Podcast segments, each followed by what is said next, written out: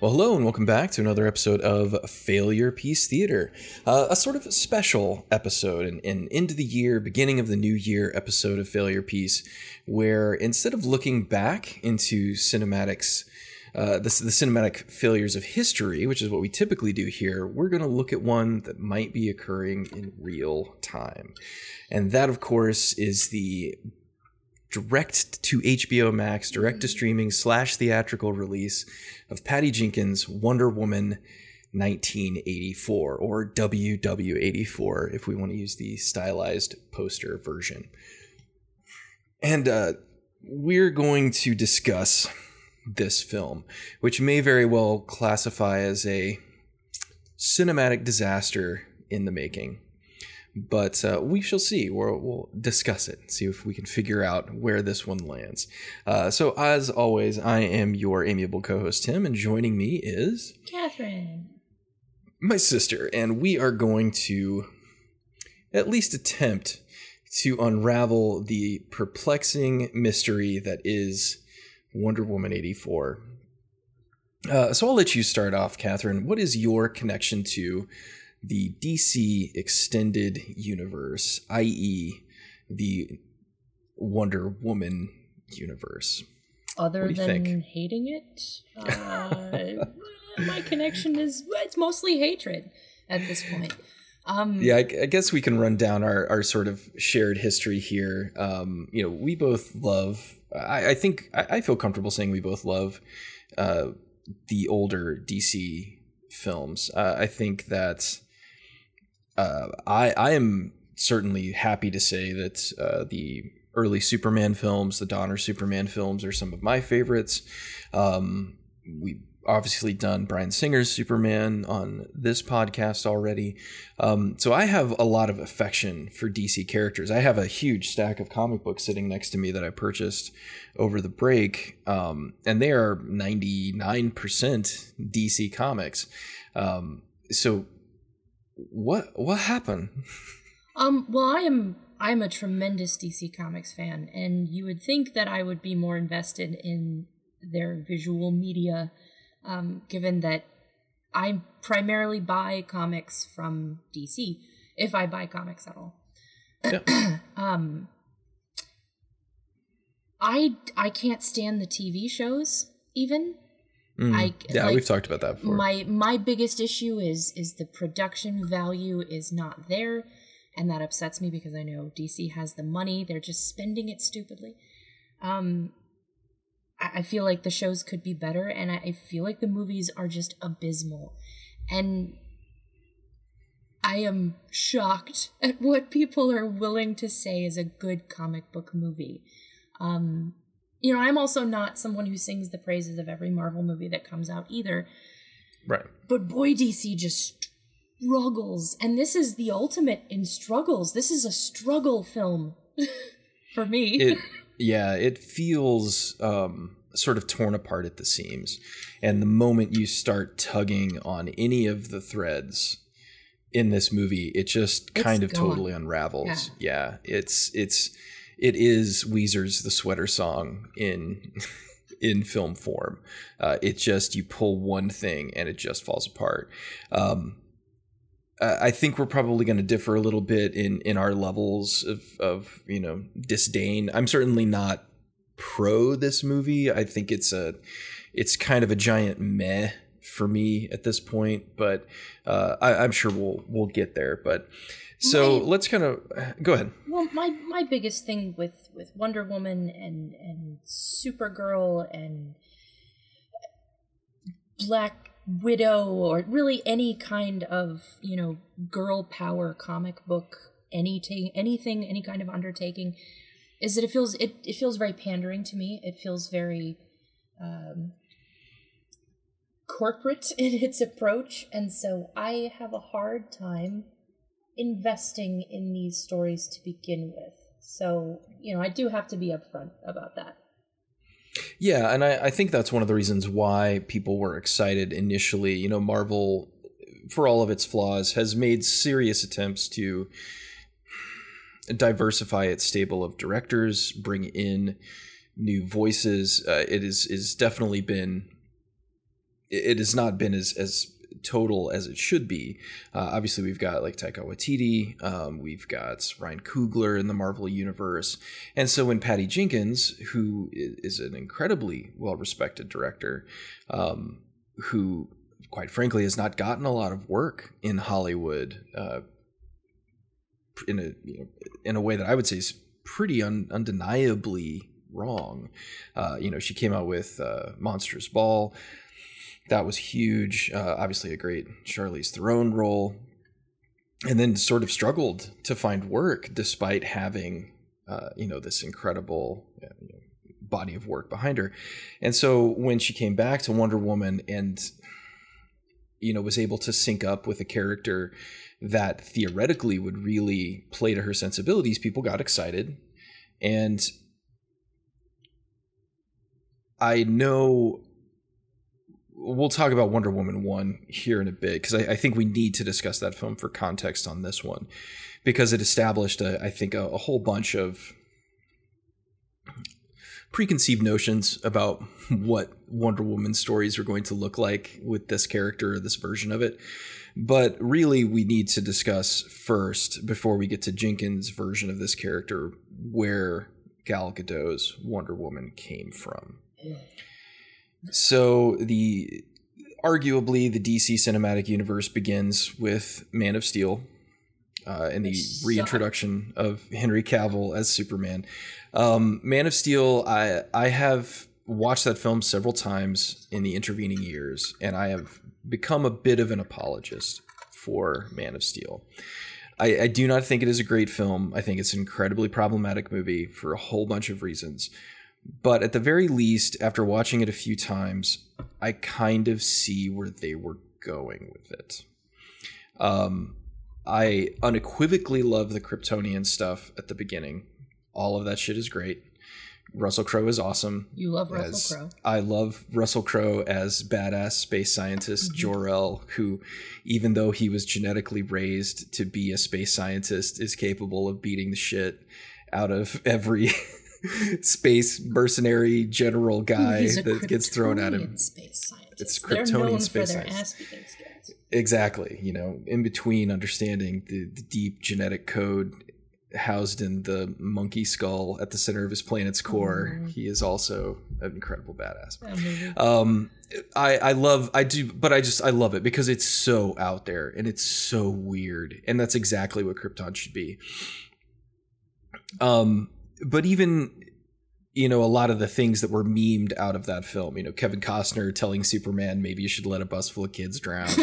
Like you know all the, the stuff that got memed out of the movie. destruction was so funny. When i yes when i watched that intense. with my husband I, I know I've, I've told you this but i sat down and i calculated the destruction in the film. Mm um, monetarily and in terms of you know human lives lost and i'm like superman is responsible for the deaths of millions at this point and that just seems yeah. so contrary to his message yeah and, and their their insistence that it's superman in development it doesn't work for that because you're pretty much going to sour the entire universe to your existence if all they can think of is my grandma died when you killed that guy. You, you knocked over a building um, and my parents were inside.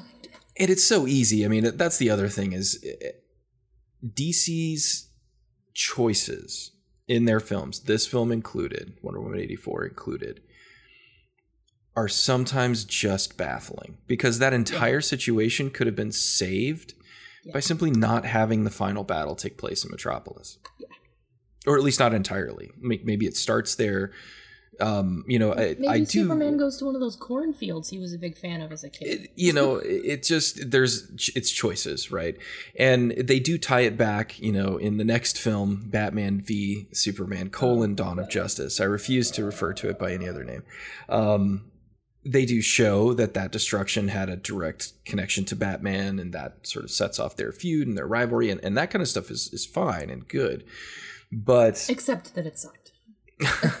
you know, it at least it gave it some context and purpose. But yes, the so Man of Steel happens, kicks off this new universe, pushed forward by Zack Snyder and his very brown, very gray view of the world.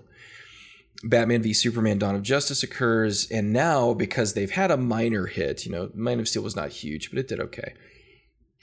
They have to push forward, right? They don't have the Batman films anymore that Christopher Nolan was putting out there. All that stuff's done, and they need to to go in a new direction. And so the second film in that series was meant to try in one film to kickstart the entire universe by introducing our, our other, you know, key characters from the triumvirate, right? From the the big three of the DC universe. And so we were introduced in that film, however briefly, to Gal Gadot as Diana Prince, also known as Wonder Woman. Mm. Um, she's introduced as a sort of glamorous uh, socialite who's there for a party, um, but is also investigating some things. Right? It's it, it's the hammiest and sort of silliest kind of it, rapid universe building that you can possibly do. But that's where she comes from. So Gal Gadot and and the the sort of take on Wonder Woman that Patty Jenkins was handed was defined by Zack Snyder.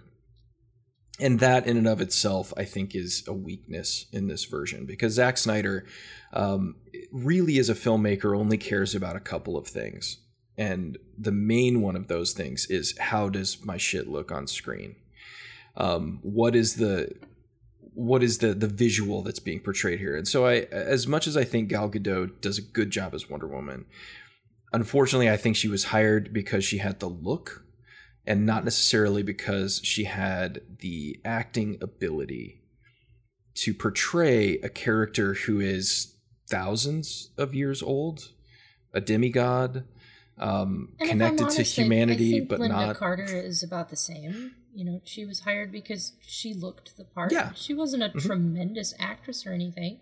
No, but she had time with the character to grow into one and at least create a character that people sort of fell in love with. But it, it, honestly, if you go back and watch the early Wonder Woman episodes, yeah, they're yeah. they're not good. I mean, all of those 70s superhero attempts were problematic at best. But anyway, this is nothing against Gal Gadot. I don't think that this is her fault. I, I think she was just hired for a different set of parameters that really didn't have a lot to do with can you create a complicated superhero character on screen. And not that Wonder Woman has to be complicated, right? None of the DC characters have to be complicated, but the world that they've built for them, they keep telling us over and over again that they're complicated right? Like Superman can't just be the good boy from Kansas who stops bank robbers. He's conflicted and dangerous mm. and could turn at any moment, right? And and so if that's the world that you want these characters to inhabit, you need actors who are capable of dealing with that um, in whatever capacity you're going to throw at them. And I don't think Gal Gadot is there. Uh, yeah. I think that if you keep giving her these chances, which I hope they do, I, I don't want to see her be stripped of this character. I don't think that's that's the right move, but. Uh, uh, we need to see some more out of her. But I to be honest, like to there's not a lot here in this movie the, for her to do. Less of the conflicted hero. I, would like to see less of that. Um, it works for Batman. I blame Batman. I blame DC's pivot it, to the. This is Christopher Nolan's fault. Batman. Yeah because like yeah. there's i'm a huge i mean you know about me and batman i'm a huge fan um it's yeah. it's it's you know weird at this point but there's like different there's different styles of batman and the one that christopher nolan embraced was the one that was sort of centered around that inner conflict and that's not how every single series run has approached batman that's not how every writer comes at that character. No. And, Batman is allowed to have fun and be fun from yeah. time to time. And I think yeah. I think that that lean into the what I jokingly call emo Batman. I'm sorry, it's you know my early 2000s humor showing. Um, yeah. But it leans hard into that, and I think the rest of the universe, the film universe, has also done that. It doesn't make sense for Superman, and it doesn't really make sense for Wonder Woman either. Um, you know, even even her weapons, her ethos, the, the idea of her character just doesn't fit in with this sort of grim, dark thing that DC has going for it. So I just I right. wish that they would go in the other direction. I hope maybe they do, but I don't and, know. and I think that Wonder Woman 1 and this film both do, in their own way, try to push back against that brightness. Jenkins has said in, in a lot of interviews that she's a huge fan of the Donner Superman. That and you shows. feel that in this movie more than any. But even in the first film, there were there were moments of that. You know, a lot of. I mean, I kind of find it ironic that both of these Wonder Woman films are fish out of water stories, just reversed. Um, I don't know why they keep feeling like they have to do that to generate their humor beats. It seems like there would be other places to go.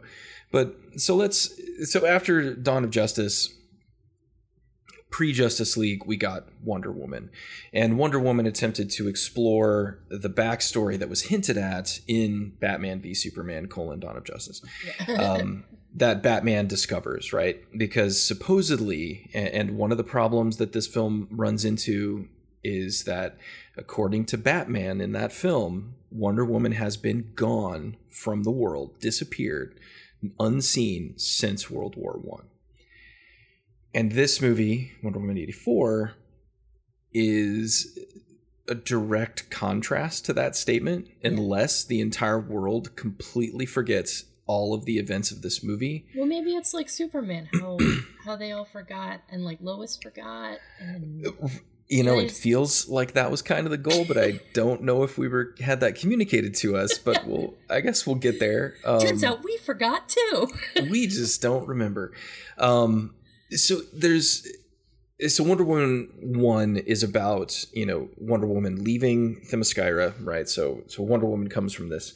If, if you know, if dear listener, you're not a DC Comics fan and you haven't seen any of these movies, um, Wonder Woman comes from a hidden island called Themyscira, where uh, she lives with her Amazonian sisters. Right, there are no men on the island, which is a huge plot point in the first film, um, and they are in this isolated little bubble protected by the gods um, until theoretically they're needed again or something. You know, just they're hidden away there.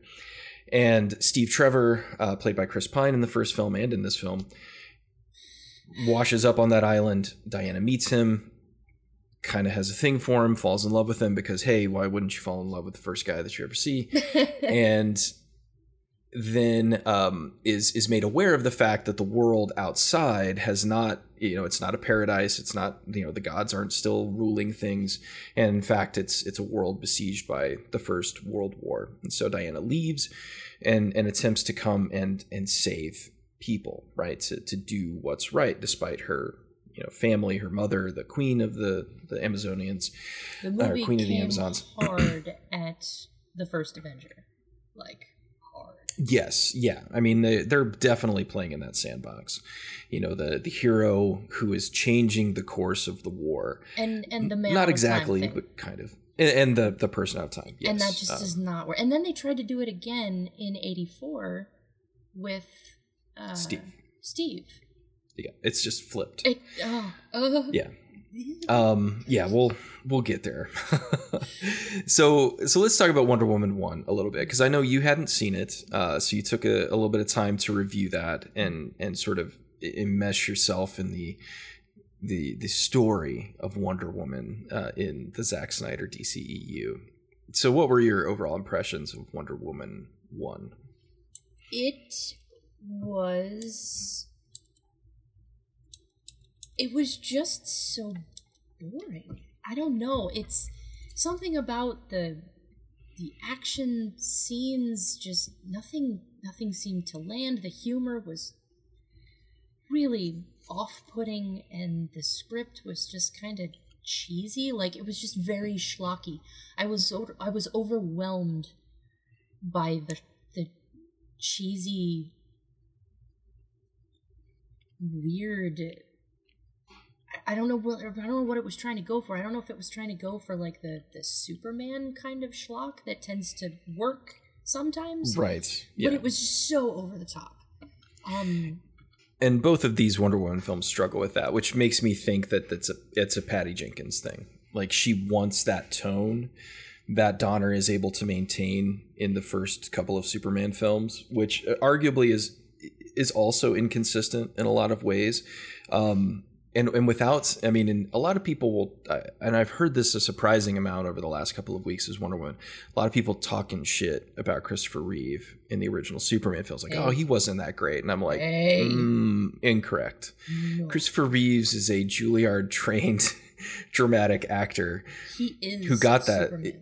who got that job for his physique and his acting chops on on stage um so and you could do a master class in the physical performance just of superman that chris reeve does right Let, that scene in lois's apartment where he takes the glasses off the shoulders square he rises to his full height he mm-hmm. transitions without being in the superman costume from being clark kent to being superman and it's brilliant so I don't want to. I, I refuse to minimize his. He carries those films, and those films work mostly because of him. And I think that this is the same thing. I think Jenkins wants the same thing from these Wonder Woman movies, and Gal Gadot can't carry it in the same way, um, as much as she may be trying to. And I, I feel like she is trying. That was one thing that I, I feel like Lynda Carter brought to the table that Gal Gadot doesn't is a kind of approachability that just isn't there. Right. they Um, really push for Diana being aloof and statuesque and sort of cold. And see, I always got And I don't get that either. Impression from from her, I always I I felt like that was her sort of Clark Kent thing was that she could switch to being the statuesque, powerful Wonder Woman, but then in just everyday moments, she was a regular person.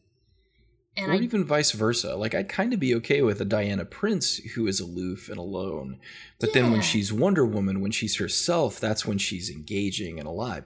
And But we do get a glimpse of that at the beginning of much of Wonder Woman eighty four. Yeah. So Wonder Woman one, we we see why Wonder Woman both entered our society but then sort of regressed right so she's thrown into the horrors of world war one which gives us probably the best overall sequence of the first film which is the no man's land sequence slash saving private wonder woman sequence in the the french village. And and you know that's that's great. Um but it's bogged down by a an okay love story buoyed by chris pine's sort of magnetism and his ability to apparently just but you know, generate on-screen chemistry with anyone I you have know? realized that Chris Pine was just being asked to play his Captain Kirk role again. it's the same character yeah he, I, at this point i just think that's chris pine i just think people like just be chris pine I mean, I like okay. I like him. I feel like Chris Yeah. Pratt does the same thing. It must be a Chris Mhm. thing. The only one really Chris thing, delivering is yeah. Chris Evans. yeah God chris evans you, is the Chris one that's got the chops you. I know you'll Um, never hear this, but I love you. and uh, so Wonder Woman one ends, and one thing that I think definitely had an influence on this film is that Wonder Woman uh, ends with a ridiculous boss battle fight with uh, Ares, the god of war, played by David Thewlis. um, and I love that when they put him in the costume, like he's still he's in, like in the Ares costume, it's still just David Thewlis, which I'm like so. The Greek god of war looked like a an English butler. Cool, awesome, mustache and all, I mean, fantastic. he's a great actor. oh, he's wonderful. I love David Thewlis, but, But I never would have pictured him as my Ares god of war. No, Hello, No. Diana. maybe I am was British and I am also Greek. Maybe that's why they picked him. They really wanted to give us the one-two punch with that reveal at the end. Which, you know, I mean, there are lots of things going on in Wonder Woman 84 where when you realize that Gal Gadot is a former member of the Israeli Defense Force, um, that it just gets real uncomfortable when you start thinking about it a little bit. Uh, so we're, I guess we'll just have to let you know the nationality of actors slide if we don't want to get into real prickly, uncomfortable territory in these films. But um, the so Wonder Woman one ends with this dumb boss battle against like a cloud man who casts lightning bolts and, and something. Diana realizes that she also has lightning bolt powers because she's the daughter of Zeus, and you know character quote unquote growth. uh, and and the film ends. Now I will say that you know in my family we we enjoyed the original Wonder Woman. We saw it in the theater. Um, everybody came out of it being like, yeah, that was pretty cool. And the original Wonder Woman also came out during the what year and a half, eight, let's say 18 month period where most films marketing was about if if it had a a a female cast or a female lead, it was being marketed as the most feminist thing that ever feminist. Uh, and I, you know, this happened to the Ghostbusters reboot, which again, problematic film, but you know, it was hinged on this idea that Hollywood is embracing women, right? And it obviously was not that at all. It was just a way to get cheap Hollywood and easy publicity money. and headlines. Um, and and so Wonder Woman sort of rode that wave a little bit because it was also it it was very much about empowerment. It was about seeing this incredible character on screen doing interesting things, being powerful, changing the world. And and it paid off in a lot of ways. that Many of the other films that also sort of touted that as their tagline were not able to pay off. And so I think it it was buoyed by that in a lot of ways. As problematic as that film was, it did have a, a really powerful lead character doing cool things and and so it, it got a lot of fans. Aside from the fact that the dc universe was at that point a just trash fire of what are we doing? What is happening? And then wonder woman comes out and it's like hey this isn't too bad. And dc's like not too bad eh? Ah it's not great but it's not too bad. Fantastic. We'll take we've got it. the money back boys. We'll take it. It's like and uh, so it's, it's just like uh, ah shit. I had a good I had a good thing. It's gone. Screw me. I'm not. I'm done. Oh, I'm sure it'll come back.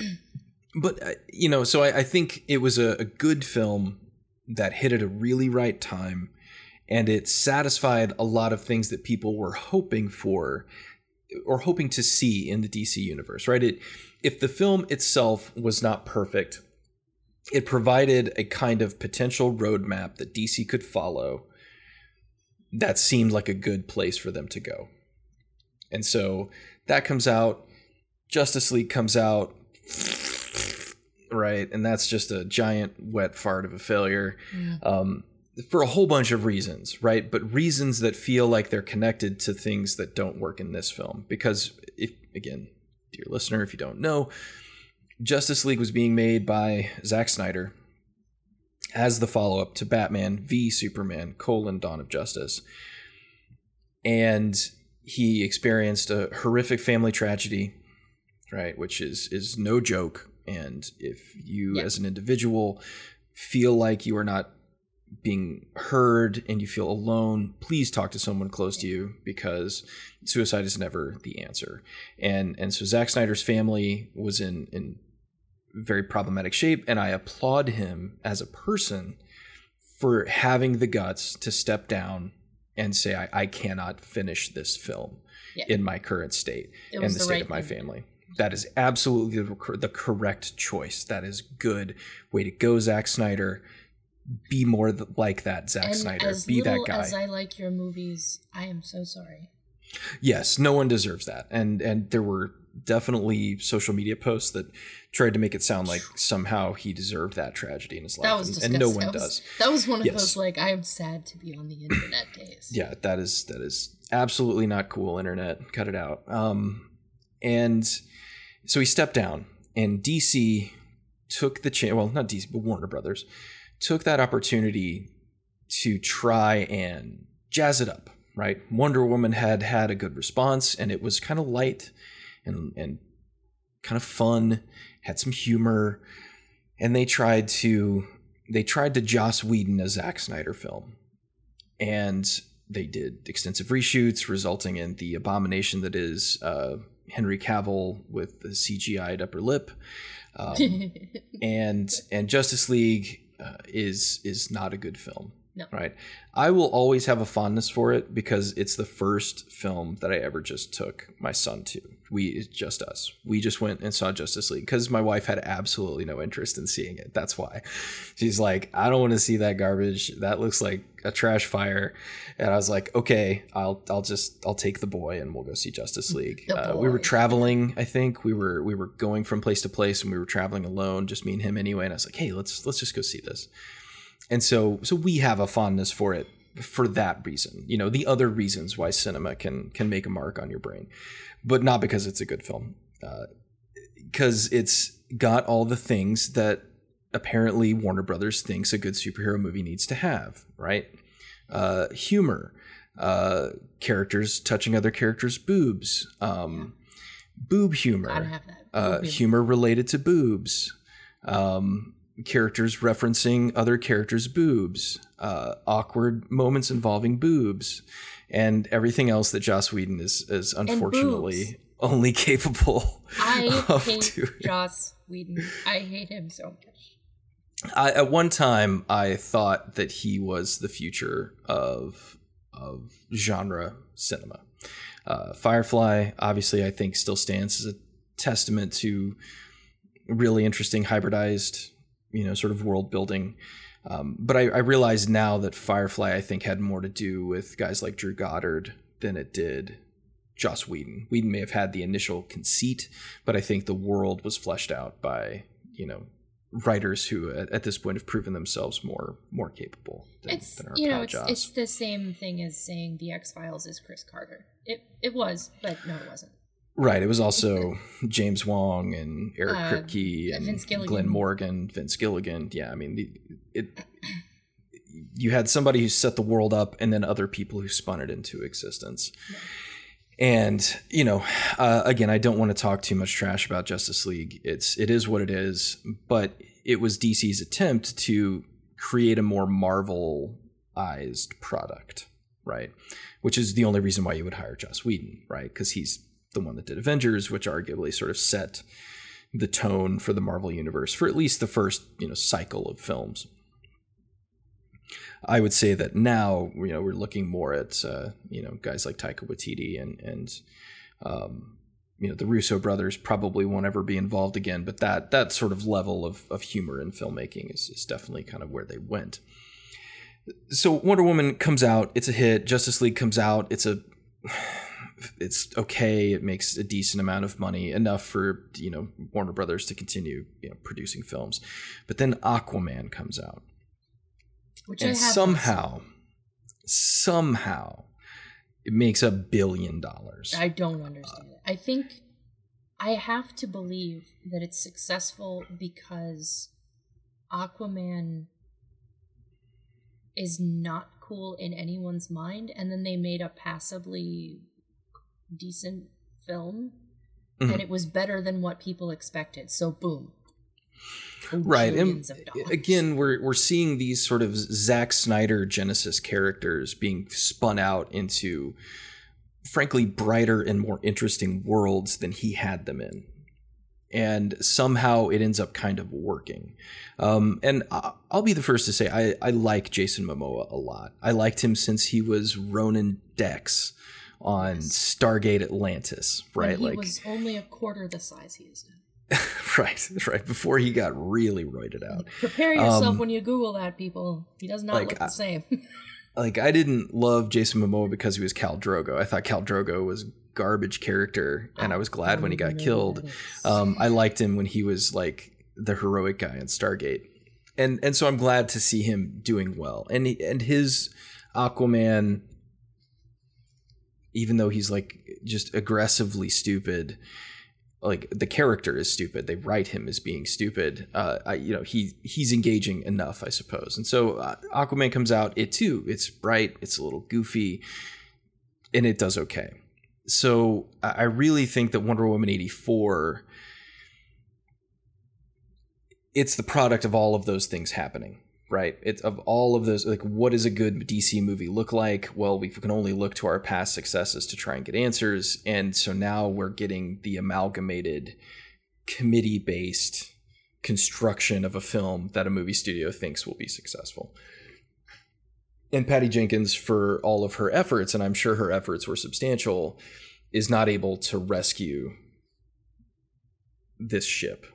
Um, not not in any significant way. So that kind of brings us to Wonder Woman 84. And uh, you know, I'll be the first to say that you know people who are engaged with and care about the DC extended universe, I, I don't know what they want, and I I don't know what their expectations are. Um, you know, I, I, would put myself not as a fan, but as a, a curious, interested party. Right, I'm interested to see what they do, but I'm I'm never invested in it, and my expectations are now so low that I can't. I, you know, I enjoyed my first watching of Wonder Woman 84 because I went in expecting it to be somehow worse than it actually was. Um, and that's saying something. But uh, I, you know, do you have any other like you know history with the DC universe? Any other thoughts on where these characters are at as we come striding into Wonder Woman eighty four? I had the lowest of expectations, and I was still disappointed. Um, and that seems to be where I'm at with the DC movies at present. yeah. Um, so I guess let's talk a little bit about the marketing of Wonder Woman 84. Cool poster. Yes. Um I have a feeling that this project its genesis was was born during the height of Stranger Things. Yeah. And the resurgence of the 80s. So they made the decision early on to set it in that time period. It's okay. the it's the the right time for I mean people talk about this all the time, you know, the the uh, pop culture cycles mm-hmm. um, that happen and we're on a 40 year one with the 1980s right now and that's why Stranger Things is popular. That's why this is set in right. the 80s. Mm-hmm. Yep. And and so that decision was made again before we get into any spoilers or anything, can you give me any reasons why this movie had to be set in 1984? based on your viewing? There are none. No. I don't actually feel like the movie was set in the 80s. I feel like it was set in 2020 and everyone was wearing throwback clothes. Yes. Uh, I, I, would say that's a more appropriate feel. Um, so this this film's marketing played that up, right? I mean, we get Blue Monday in the trailer. We get the gold, the glitz, the the None of that is in the film. No. right. I mean, like all of these colors, all of this gorgeous, like, you know, fritzed out Videodrome television, like you know, on the fritz, like see, all of it's gone. I was thinking Diana Prince would come out of her office in like a power suit with shoulder pads and the wildest thing that she did was wear some some leopard print heels. I'm like, yeah. even embracing what made the 80s so great and why we're still nostalgic about it.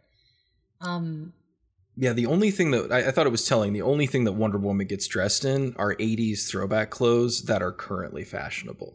Yeah, like that's all she's that in. is timeless. She looked timeless, which could have been an interesting statement to make about an immortal woman if everyone because she just her, avoids that. Yeah. Yeah, if everyone around her didn't also look like that but no one except for a couple of Kristen Wiig's outfits. Right, Kristen Wiig like gets all of the, the jokey 80s fashion. And, and even still, wait, I'm getting to that. I, I'm I'm ready to talk about her when we have time. yes, so we will. We will get into it. Um, all right. So, uh, basic plot synopsis for Wonder Woman eighty four. If you haven't seen it, it is available for streaming now uh, through the end of January on HBO Max, which is how I watched it with my family um, on our home theater system. So, I mean, that was my. I did not have a theatrical experience with this. Uh, I've heard some people say that theatrical experience improved it. I've heard other people say that the theatrical experience had zero effect. Uh, I read more than a few um, you know, online posts about people saying that there were people who got up in the middle of it and just left, um, which would not surprise me at all. Mm. Um, but you know, so I, I, you know, but I did home viewing. You did home viewing. Um, so it is available and it is it is inexpensive, right, to go see. I mean, I basically tallied up how much we would have spent to go see this in the theater, which we absolutely would have if it was an option at this point. And uh, it covered an HBO Max subscription for six months. So I was like, we'll just get the six month HBO Max subscription. Screw yeah. it, right? Why not? Um, and so so that's how I watched it. And the the basic storyline, the basic setup is that we we come back to Diana Prince 60-ish years, 65-ish years after the events of um, the original Wonder Woman film. She is now living in quote unquote hiding. And uh, she has embraced the 1980s. She is currently working as a curator, I guess. That's kind of what we saw her doing in, in Batman v Superman. She's working at the Smithsonian um, and, uh, you know, leading a, a, seemingly relatively successful life on her own. Uh, she meets a, another uh, recent hire at the Smithsonian, a researcher, a gemologist named Barbara Minerva, played by Kristen Wiig. And then they both sort of begin to cross paths with a oil magnate failed businessman, uh, Donald Trump light, uh, named Maxwell Lord, mm. who has designs on the acquisition of a mysterious stone that he believes can change his fortunes. Um, and that's kind of it. Uh, the plot of this film is incredibly simple, and they somehow make it way harder than it needs to be. Well, um, first of all, when the movie opens, it opens with a flashback that is meaningless. yes, we will discuss the meaningless flashback that they obviously spent like $45 million on. Um, with the terrible voiceover from Diana attempting to explain how this connects to the rest of the film. it just doesn't work. Um, so I'm not going to read any critics' reviews from this because it's very much in flux. But I will say that as I've been monitoring initial reactions and pre-reactions to current, um, it was sitting right around 90% on Rotten Tomatoes for pretty much up until it came out. And then it dropped 30 points, like overnight. Um, seemingly because you know Warner Brothers carefully curated the outlets who they allowed to review Wonder Woman in advance, and then once it was in release and people could see it and more reviews started hitting, I think we got a more accurate gauge of people's reactions to it. Mm-hmm. it is still fresh, barely. Uh, it is at 61% on Rotten Tomatoes with 350 critic reviews, which is not terrible. There are lots of good films with 61%. The audience score is a bit higher at 74%. Um, which, you know, is, is kind of reflected. It's kind of reflected the back and forth I've seen. I have rarely seen a social media backlash on a film, at least in recent memory, like I have with Wonder Woman. Uh, Rise of Skywalker, maybe, but everybody kind of knew that was going to be garbage. Um, and and you know I, nobody was surprised when people got out of it and were like what the hell was that um, but a lot of people a lot of people were surprised that this woman that this wonder woman film is as problematic problematic as it is. Because again, the first film not perfect, not not even great, but fine, right? Competent, a little bit boring, drags in the middle, ending kind of spotty. At worst, you know, it was just a bad movie. Yeah, I mean, at, at worst, it's a middling superhero film, but this one has hit people much harder and a lot of people loathe this film for a variety of reasons. Um, so I'll go ahead and say if you have an interest in watching it, it is easy to obtain and watch. You can plop down your eight bucks on HBO Max and you can watch Did it right now if appetite? you want to. what? Did we whet your appetite? That's right. Are you excited? um, again, I, I, enjoy artifacts like this, and our, our discussion here is is we're really in the midst of, you know, something wicked this way comes, you know, what is what are people going to think about Wonder Woman 84 in 20 years? If people even think about it? That's the question. And so, you know, we're kind of examining this as a failure piece in the making, right? And is it something that is going to stand that test of time that we'll come back to and be like, you know, this actually was really great? Or is it going to fade into obscurity like Albert Pyun's Captain America film, right? Like, what is it? What is going to happen to Wonder Woman 84? Uh, so if you're interested, go check it out. Uh, we're going to dash right into spoilers and we're going to kick into the opening of the film, which at this point uh, is you can watch this anywhere. They've posted this entire sequence, or at least a good chunk of it, to uh, YouTube and, and, HBO Max's you know free site and all that stuff. Um, so the film actually opens back on Themyscira, right? And so one of the the things that many people loved about Wonder Woman, the original, were the the scenes on Themyscira, actually seeing the Amazonian society, uh, sort of Diana's place in it, you know, and really the first act of the film in its entirety, the first 30 to 40 minutes of the movie takes place on Themyscira inside that universe. We did get some more glimpses of it in uh, Justice League and and you know the other films we see. We kind of go back there, see things happen. And so we flash back to Diana as a young girl because, unfortunately, this is a prequel again. Uh, it's a another prequel, uh, so we know what happens to Diana in the future with her, you know, joining the Justice League. So we're telling a story again from her past. So we're jumping back even further to when she was a child again, similar to some scenes we saw in the original Wonder Woman, and she is participating in what can only really be called what Amazonian Ninja Warrior. I mean, I guess yeah. that's really what's going on. It's it's some kind of Olympic esque contest to determine the most powerful Amazon. Um, we're not introduced to any of the other people involved, which is hilarious to me.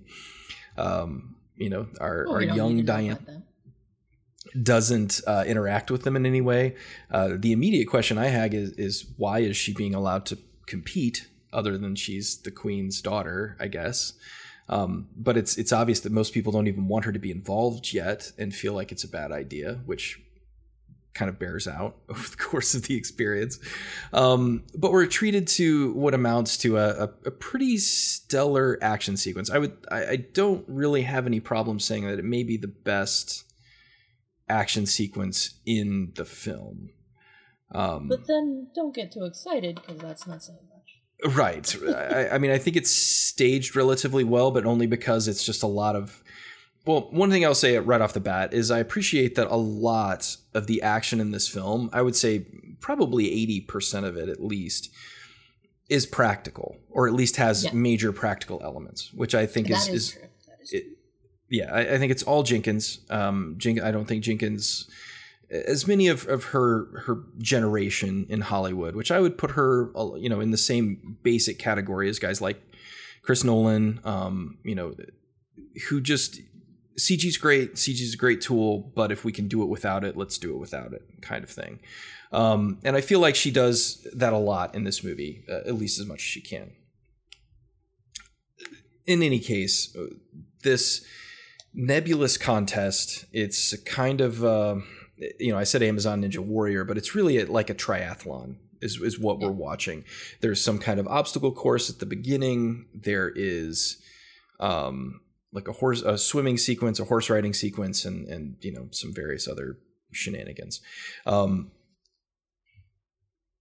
but you know, I guess we really didn't talk about Suicide Squad at all. I, I intend to do an episode of Suicide Squad at some point, but I know that's going to be a harder ask for you to watch and make it all the way through because it's awful. But one thing that Suicide Squad entered into the DC universe is color, right? All of a sudden now we care about color, right? So Joker's purple, so we'll make everything purple. And Harley Quinn likes pink, so everything's pink.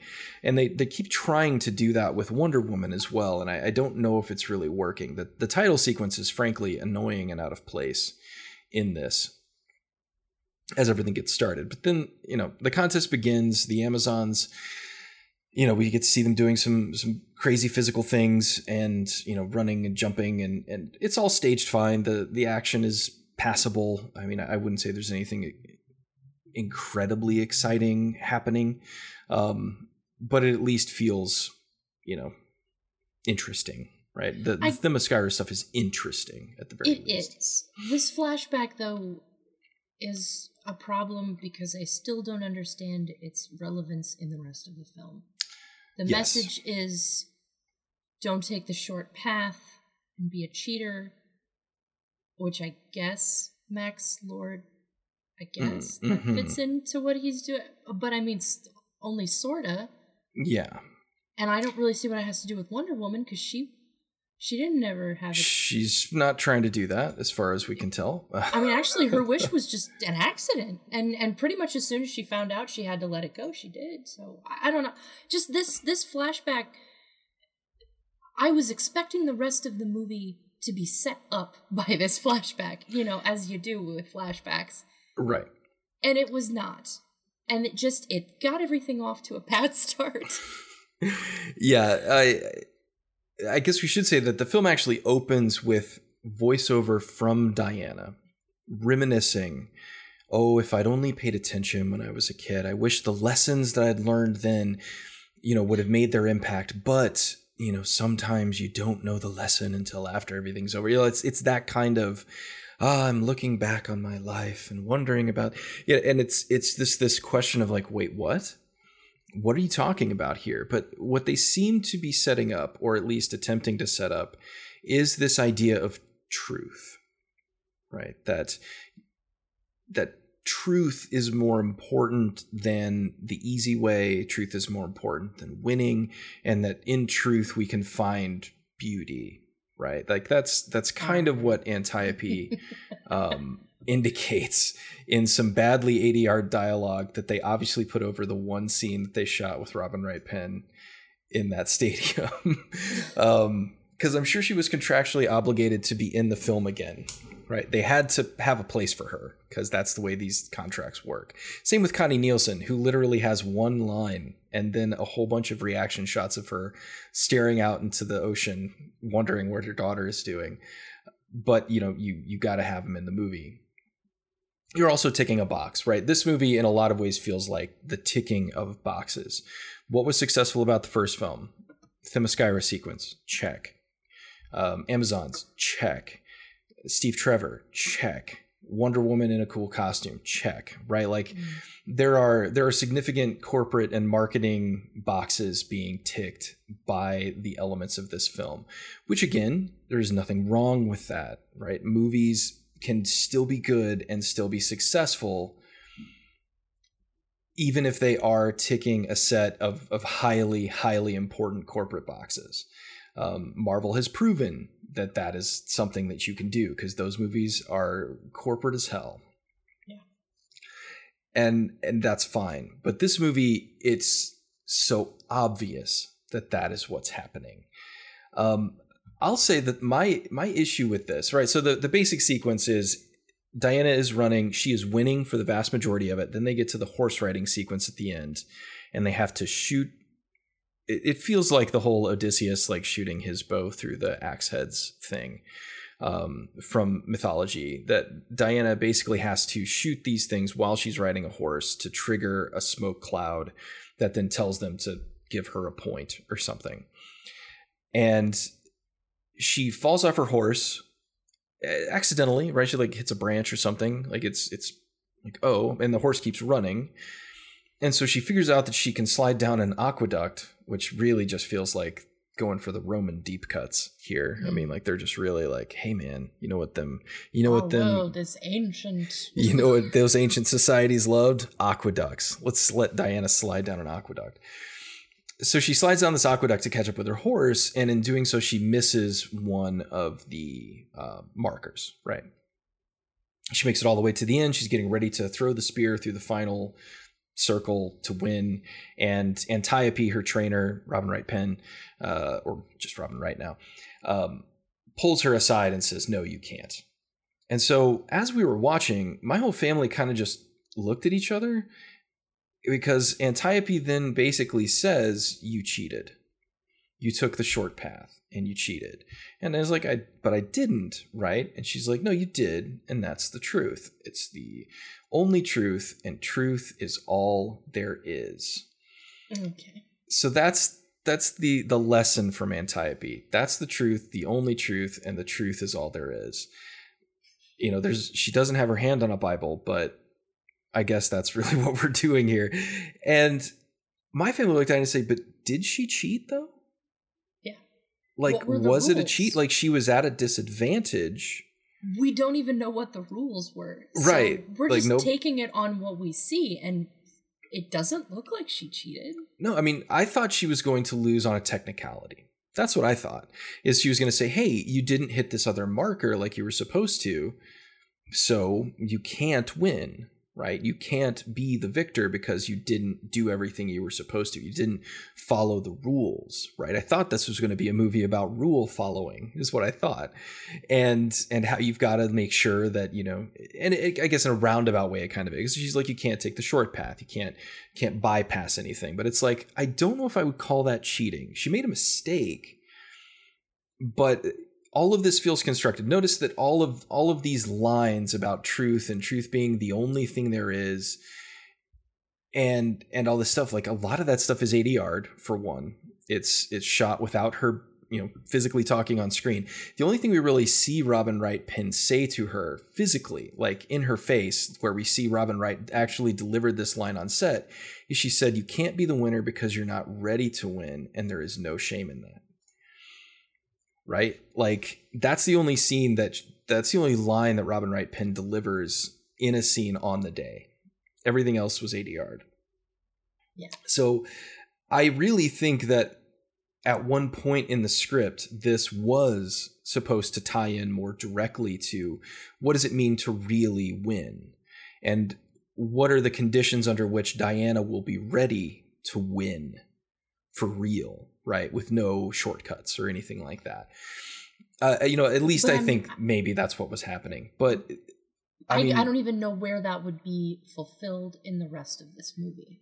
Like, I'm kind of wondering now where in this script would that motif have found a home, and I don't know.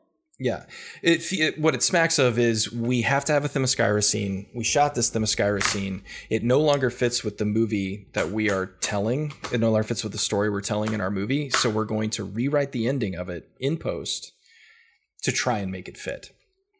And they they basically fail because the the only lesson that she learns is that truth is truth and you got to have truth and truth is the only way right which is fine like truth is one of the core thematic elements of wonder woman she has the lasso of truth for god's sake so i, I get Yeah. it And and that plays into, you know, Superman's big thing, and Superman and Wonder Woman have always kind of been you know, partners in that respect.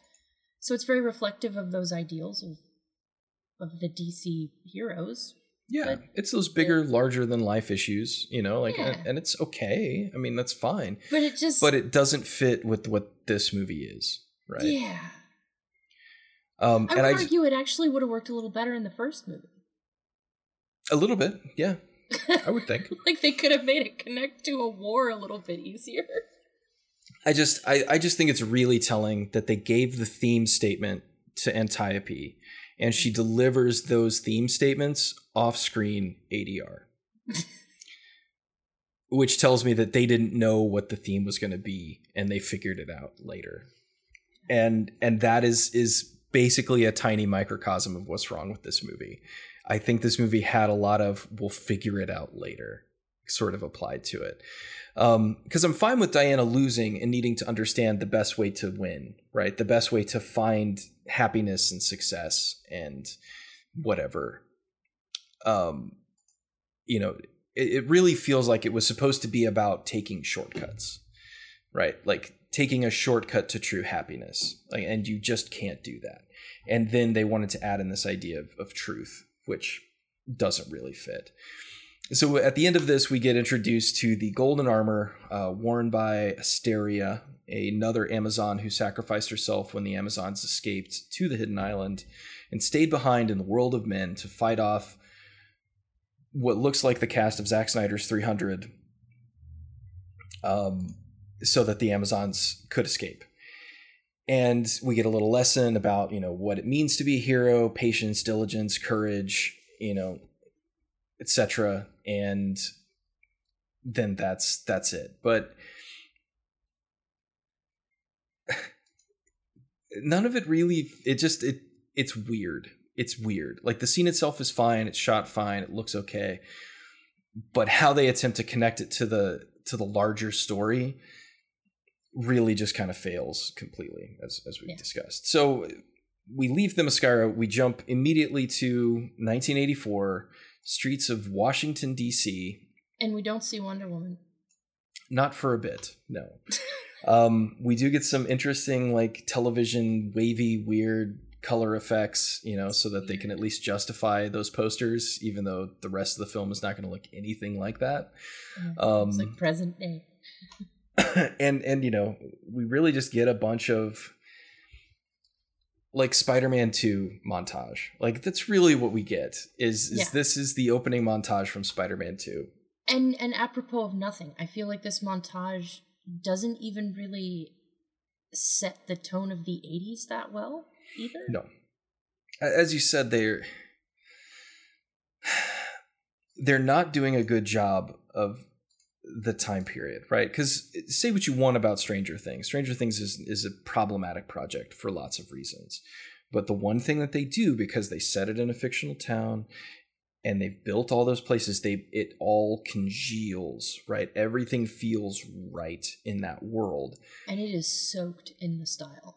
Right. I mean, and, it feels like it, it is in the 80s, right? From yeah. the the you know, the architecture that they choose to show on screen to the the carpeting colors, the wood paneled walls, you know, like all of that stuff. Whereas this just feels like we shot this stuff in downtown DC today and we didn't bother changing anything and we just populated it with old cars. We put people in like generally 1980s recognizable fashions and then we just said act. You know, we just yeah. we said go. And Even I'm sorry. the sorry. shopping mall that they choose is not an it's not an 80s shopping mall. It's, no. Nothing about it looks 80s to me no it they added some color in a couple of spots to try and make it feel like it but everything else about this is just modern day dc yeah. um, and it feels like it right it just doesn't drip with the style the only like 80s stuff that feels like it's present is the really obvious stuff that you would have right the yeah. the detritus and accoutrement of the 1980s on display in whatever frame they're showing right oh she's wearing a bakelite bracelet. Oh, that girl's got like, you know, some terrible roll up pants, you know, that kind of stuff. It, but the world doesn't feel like a 1980s nostalgic world. And this is something I saw a lot of a lot of reviewers talking about is they thought that this sequence in specific because it's even shot a bit soft right it's it's got a little bit of the you know sort of again, I, I, hesitate to characterize anything as a 1980s look. Most of the films in the 1980s look the way they do because of the technology they were employing at the time. Right, the the film technology they were using, the film processes they were using to develop those films, cameras that they used, the cameras, you know. So I mean, like saying something looks like an '80s film is a bit of a misnomer because you're not really saying anything, right? You're just saying it looks kind of shitty is what you're saying. this movie looks bad. I this movie doesn't look 80s. crisp and clean and digital. Therefore, it is like the 80s. Like, no, it's it's a little bit more complicated than that. But I will admit, this is shot pretty blown out. Um, I, I will say I'm surprised how much of this film is shot during the daylight. Like, they didn't try to hide much at night until the end, uh, which mm. is probably a smart choice, even though it still doesn't work. But like, it's it's bright but not especially colorful. It's blown out, but not especially interestingly, right? Like it's not like the blown out style of you know like hey we just ran outside with a camera and we just we didn't have time to set everything so it looks kind of weird you know it's, it's not that it just feels feels very calculated to try and emulate that feeling and, it doesn't do a, a particularly good job of it the only real story thing that's happening as we watch, you know, 80s tableaus unfold because there's like people getting married. There's a dude in a what like a Trans Am who is uh, almost runs you know, over an 80s jogger woman. Right. There's a couple of cowboys eating burgers at the mall. Like it's just all of these like weird 80s tableau moments. There's a an aerobic class going on in the middle of the mall where women are doing no aerobics sense. and then men are just kind of lasciviously I mean, I'm not saying it them. wouldn't happen. I, you know, it was a very strange time, but it's just yeah. none of that doesn't feel like a familiar thing that people would see and latch onto. No, no. But uh, basically, what we're seeing here is all of these crazy things are happening, and Wonder Woman is kind of zipping through the city saving people right she kicks like the trans am out of the way to save a jogger she um, uses the lasso of truth to you know rescue the woman who's the or the, rescue the the bride who's falling off the bridge which again is like what who would how did, i don't even understand It's it's another another s- Superman thing. I, I Yeah, don't yeah. understand why they keep trying to turn Wonder Woman into Superwoman. Yeah. we already have her.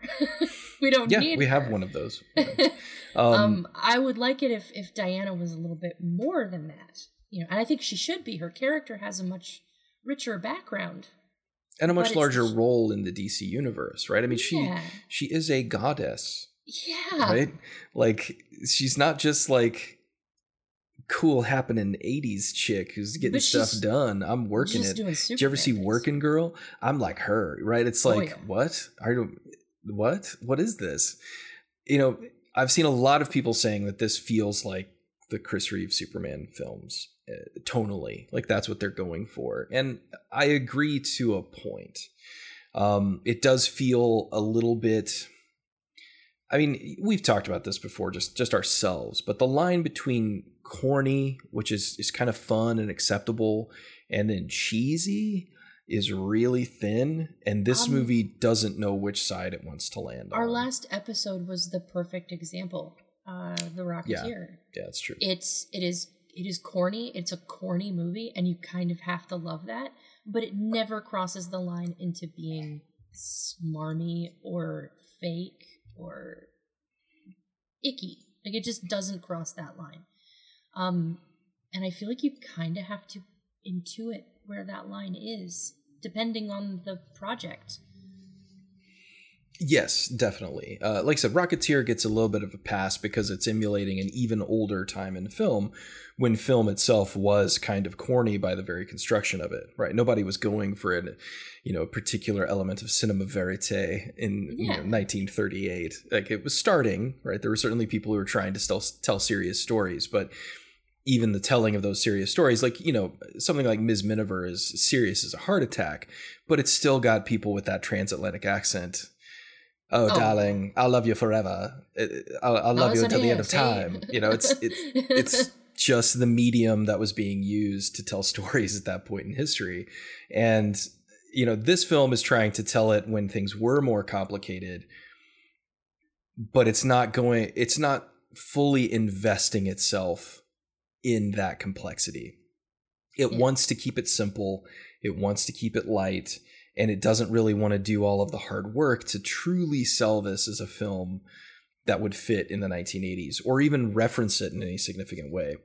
So I guess we would say as this weird like Wonder Woman rescuing random city people on the street apparently in full costume. Yeah. So I mean they, but she they crushes the security cameras. that's right. so She's hitting the see her. security cameras. She's destroying public property with her her magic uh, tiara.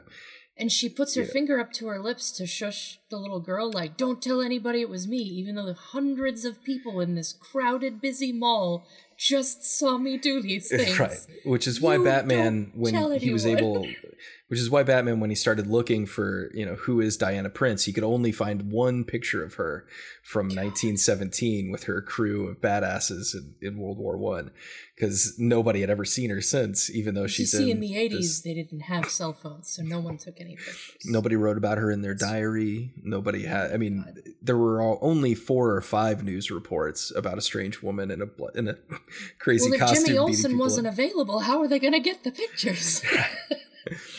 So while all this is going on, we are getting our first introduction to Maxwell Lord, and, and again, this feels like somebody went back and watched the intro to Robin Leach's Lifestyles of the Rich and Famous, and then sort of loosely cobbled together a series of scenes that you would potentially film to look like an asshole businessman from the 1980s, and then they shot those on a soundstage as cheaply as possible.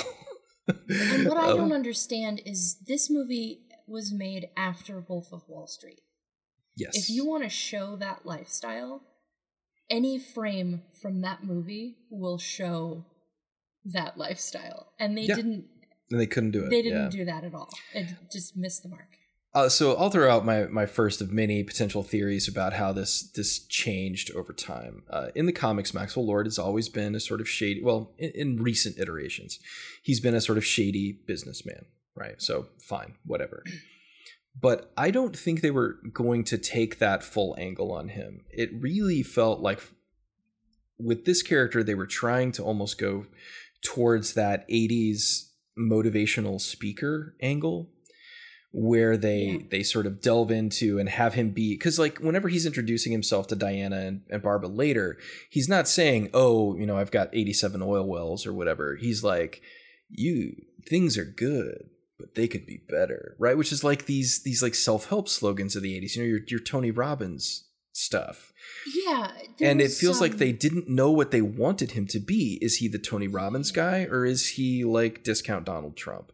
And yeah. it really feels like they wanted the Trump angle so that people who were looking for some kind of thematic depth would be like, oh, but they're lampooning Donald Trump, which fine. I see what go ahead, please.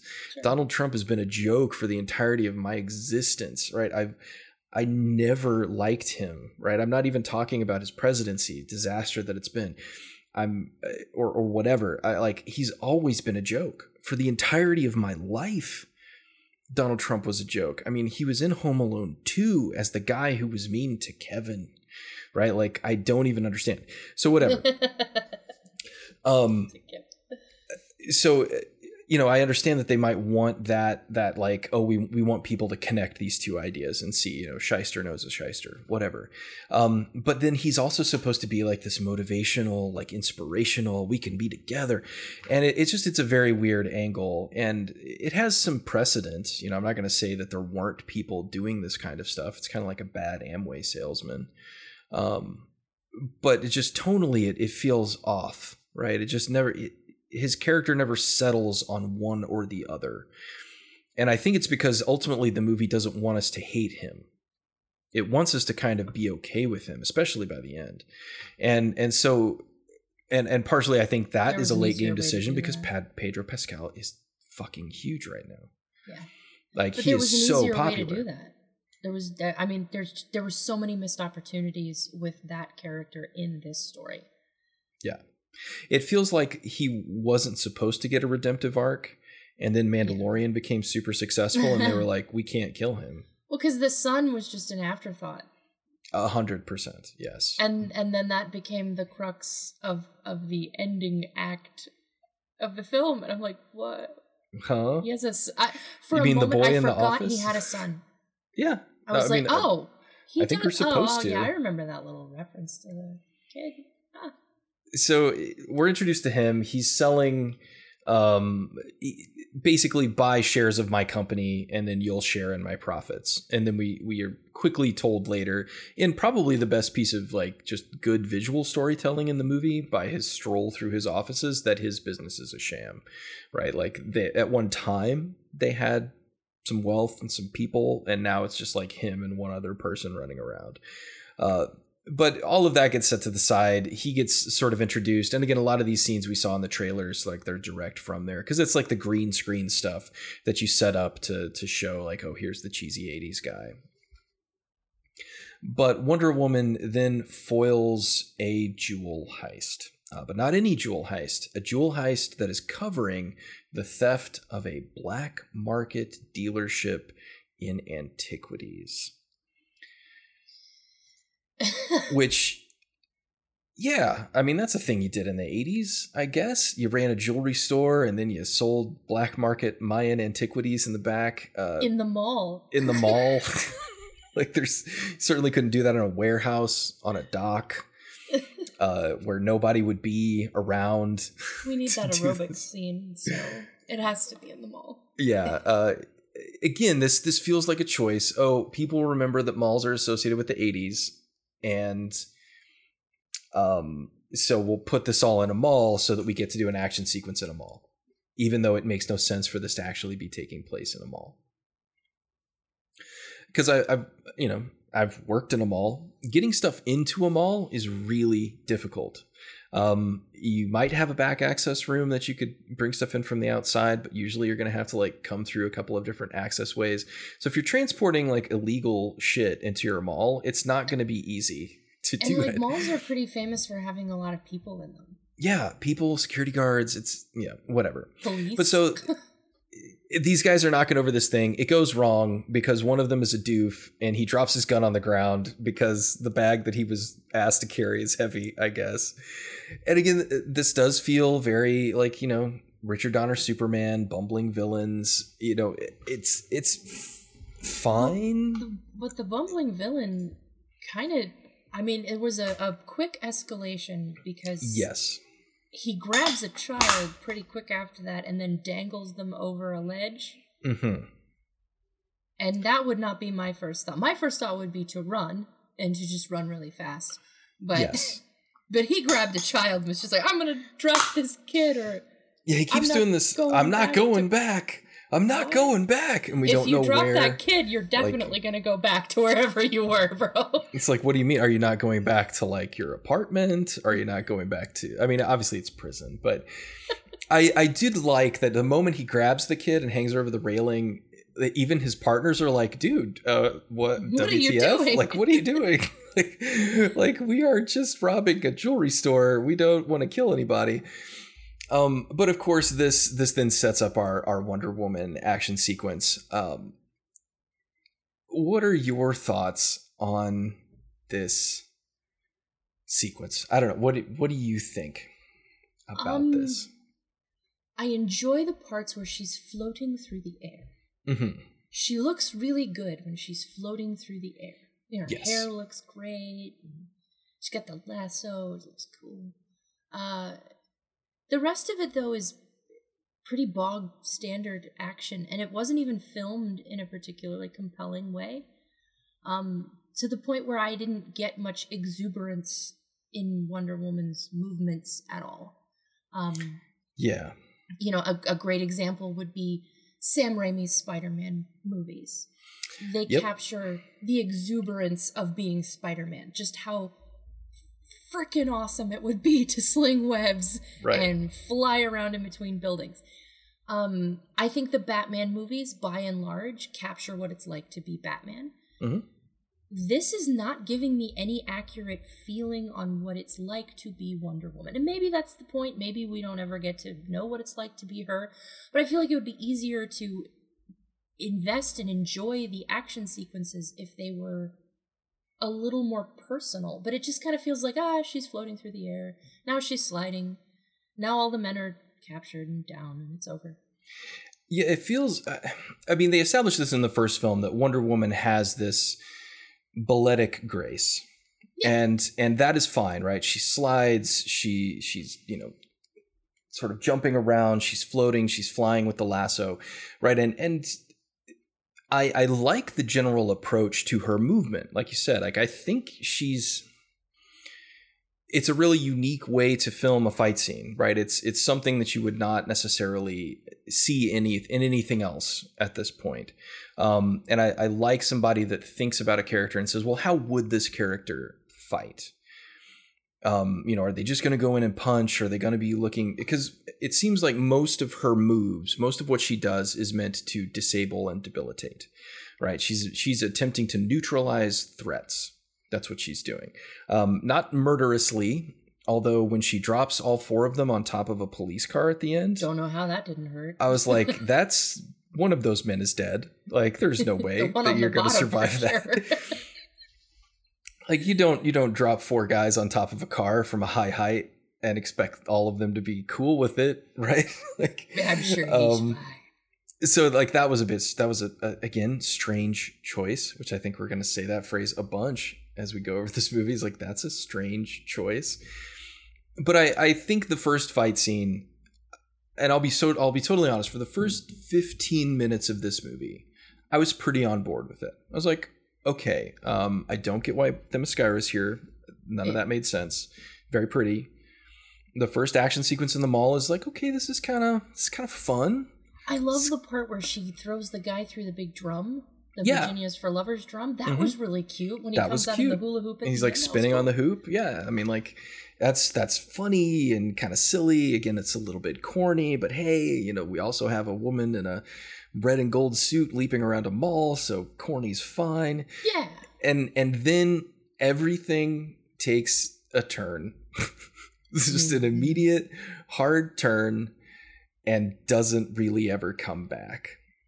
And I don't know why. Because it, honestly, if the whole movie had been the tone and sort of general attitude of that mall sequence, problematic and flawed though it may be, I think I'd be okay with it Yeah. right like you know you bring in a bit of drama you bring in some some conflict for diana as she's struggling with you know either her personal problems or a new character great but like if that was the tone of the entire film i think i'd be fine with that That would have been great. Like her little "I hate guns" thing when she crushes them. Yeah, it's great. I would love to have seen more of that kind of sassy Wonder Woman. right so th- this whole sequence feels very planned very specific right but then this is also the point in the film where pretty much all references to the 1980s stop Stop. Just They're- abruptly. they're done. Apart from a couple of Kristen Wiig's outfits and a few of the Maxwell Lord scenes where he's just hamming it up as this shyster businessman. That's it. You're done. Well, well, I take it back. Apart from Steve Trevor's return and the mm. 80s jokes around him being reintroduced to the world. But that is a whole nother ballgame we're going to get to very shortly because that is the Terrible. strangest and most terrible choice made in this film. So the news is talking about like, you know, the woman who saves the people at the mall and and and you know, they're they're legitimately asking who is this woman that keeps saving people? And yet we're also supposed to believe that Wonder Woman has not been seen or heard from in a hundred years in 2020 when the Justice League happens. Whatever. But we we immediately find out that that is not the case because we get this photo montage through Diana's apartment as she is winding down for the night. And we get you know a reminder of who Steve Trevor is. We get a nice little photo from the 19 I guess the 60s where Diana's hanging out with the um the assistant, the secretary character from Wonder Woman 1 as an old woman and, and they're like still friends. And, and, you know, all of this is very sweet we get all these artifacts of Diana's life, uh, you know, pictures of her. Apparently, she liberated prisoners from concentration camps in World War II. Like You'd think we would have had a photograph of her, but we we basically get a montage of of still images that are more interesting than anything that happens in this movie. And and like you said, completely destroy our concept of Wonder Woman in every other movie up until this point. right. It's just I would I have wanted to see Wonder Woman liberate like punch more Nazis and liberate people from concentration camps? Yes. Yes. Yes, please. Do that. That was that was why First Avenger was so satisfying. You know, they were Sure. Hydra, I know, but they were Nazis. Come on. Right. Um, Nazis that can play in movie theaters in Germany. Exactly. All I've ever wanted is to see Captain America punch Nazis, and that's what I got, and I was very happy about it. Wonder Woman punching Nazis, that that put butts in seats. Right. And and I think that's also part of it is that it's very easy to bypass issues by just going like, oh, Wonder Woman has an obvious bad villain that is bad who she can fight and, and that's that's good. And this film doesn't have that. The, the villains are the problem of this film in many ways. Um, so then we get the most on the nose scene in the world because Diana, after her excursion at the mall, goes out for dinner, and the waiter comes out and says, "Are you dining? Are you expecting someone?" And she's like, "No." I So- paused the movie when that happened, I was like, "That never happens in a restaurant. Not only do they not have place settings out in an outdoor setting, Nope. they would never come and take one away from you. right, and be you're like, "Oh, you're a loser. You don't have anybody coming. We need this plate. Give me this plate." Jeez. What is movie world? yeah it's it's very contrived and it's obvious that they're trying to set up the other so if if diana's supposed to learn a lesson about truth and taking shortcuts and truth is truth and that's the only truth because truth and you can't handle the truth. then the only other theme that she deals with or the only other concept that she deals with in this film is, is loneliness. That as a woman out of time who is immortal that she is alone right? Yes, being And- immortal and beautiful and a goddess is very difficult. I'm sure. and my goodness this for me was just the biggest i mean at this point i mean i don't know enough about wonder woman in this version but it's safe to say she's at least like five or six hundred years old yes at least Sure, Sure. maybe more like probably two or three thousand years old. She's only been out of Themyscira for uh, you know sixty years or something at this point.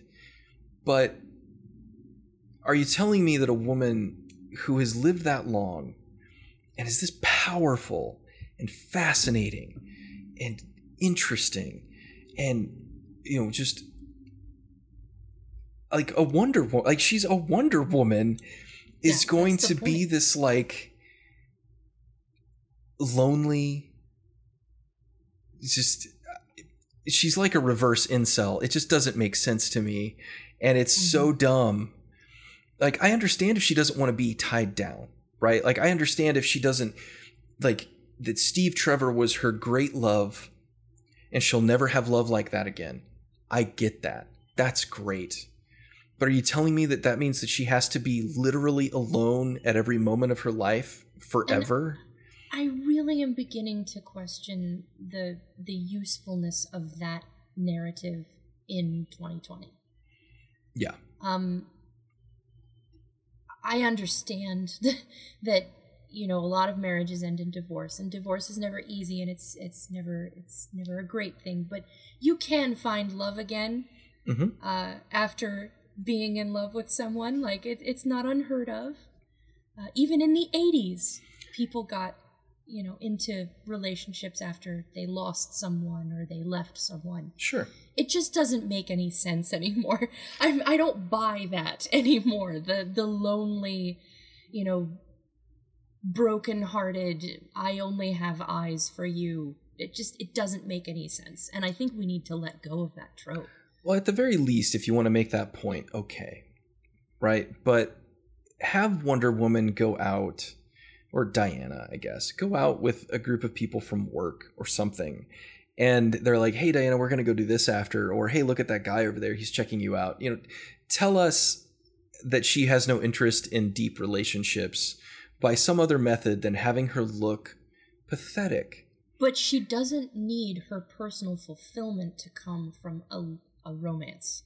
Like that's the problem is that it looks like she is unfulfilled. Yes, and and the fact that her happiness, her personal gratification and enjoyment of life is tied to this dead dude that she the knew for a week in 1918, it just seems it seems so wanted- simple and Because you so want to know basic. a movie has made it work. A movie that's made it work is Titanic.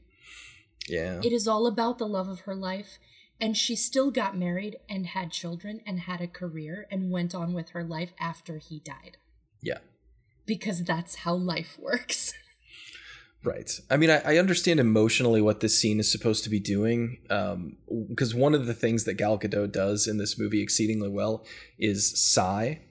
Um, she sighs Yeah. relentlessly in this film, just disapproving sighs, exasperated sighs, dismissive sighs.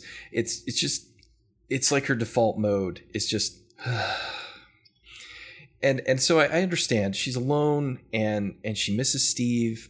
We got them in the photo montage. We saw that she visited the Trevor Ranch and and like got to know his family. She still has his watch, which I'm really not. Sh- he gave it. Well, he gave it to her. That's right. So she still has his watch, and it's it's you know all there and and what have you.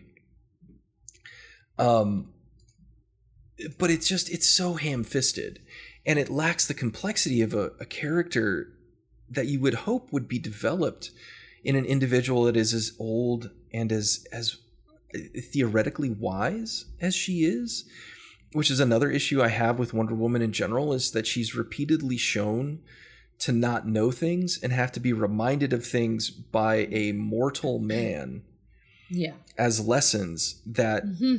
she theoretically would have under she should have that shit on lock at this point not to say that she can't have problems but, But he I- has to explain it to her. I, f- I feel like a lot of DC's problems in general are the fact that their characters, all of them, or the major ones of them, are literal gods. And Yeah. you can't have a movie about a god because gods aren't complicated or interesting. It requires so much euhemerization of that character to make them a person that is approachable that it removes their godlike status anyway. Right. It just makes them normal. And and it, with Wonder Woman for me, it just clashes especially. It's at least with Superman, you have somebody who was raised by humans who understands their expectations and how humans interpret the world and then has made an a legitimate choice to interface with them and to be one of them and on the- purpose, right? and Because he feels it's necessary. Thing is Clark Kent, and that's a put on. I've Yeah. always liked that. You know, that's specifically shown as fake. He is not Right. a country boy. He is not. He is not. You know, living out amongst the cows, which is what people think of Clark Kent. Right. And I was sort of hoping that since they had that real Superman vibe, maybe we would see a duality to Wonder Woman. But no, not really. Yeah. Again, it's she's just a more complex character than, you know, Clark Kent pining for Lois Lane. Like Yeah. she's she or she has I guess the potential to be. Like Steve it Trevor has always been a part of Wonder Woman's story. I don't want to make it seem like they are leaning too much on Steve But Trevor in these how films, but cool would it have been to see Wonder Woman trying to date in the 80s yeah. and every date being a disappointment because they're not Steve? Right, exactly. It's not that she's not trying, it's that she keeps trying and then is dissatisfied because there's something missing. And Right. that would kind of work into the do it right the first time thing that came in the flashback at the beginning of the movie. Sure. Or at least being honest to your truth, right? Like if the truth is that you love Steve Trevor and there'll never be anybody else like him again, then that's fine. That's your truth. But it doesn't mean that you can't try.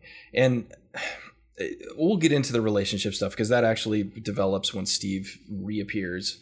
Um, but Diana is lonely. We're shown that she's lonely in the most sort of ham fisted way possible. She even sees a plane in the sky Oh my god. and stares at the plane, and we're supposed to be like, "Oh, Steve for a second. I was like, what? What?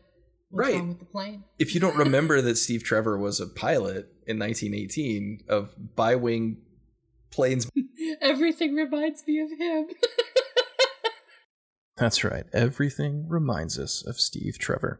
And I'm going to remind you to join us again next week for the remainder of our takedown of Wonder Woman 1984, the seeming failure piece in the making, uh, where we will have another couple hours of discussion focusing on the remainder of the film. So take care. As always, if you need to get a hold of us, you can check us out on Twitter at FPeace Theater, and you can email us at gmail at failurepeace at gmail.com. Have a great week, and we'll see you next time.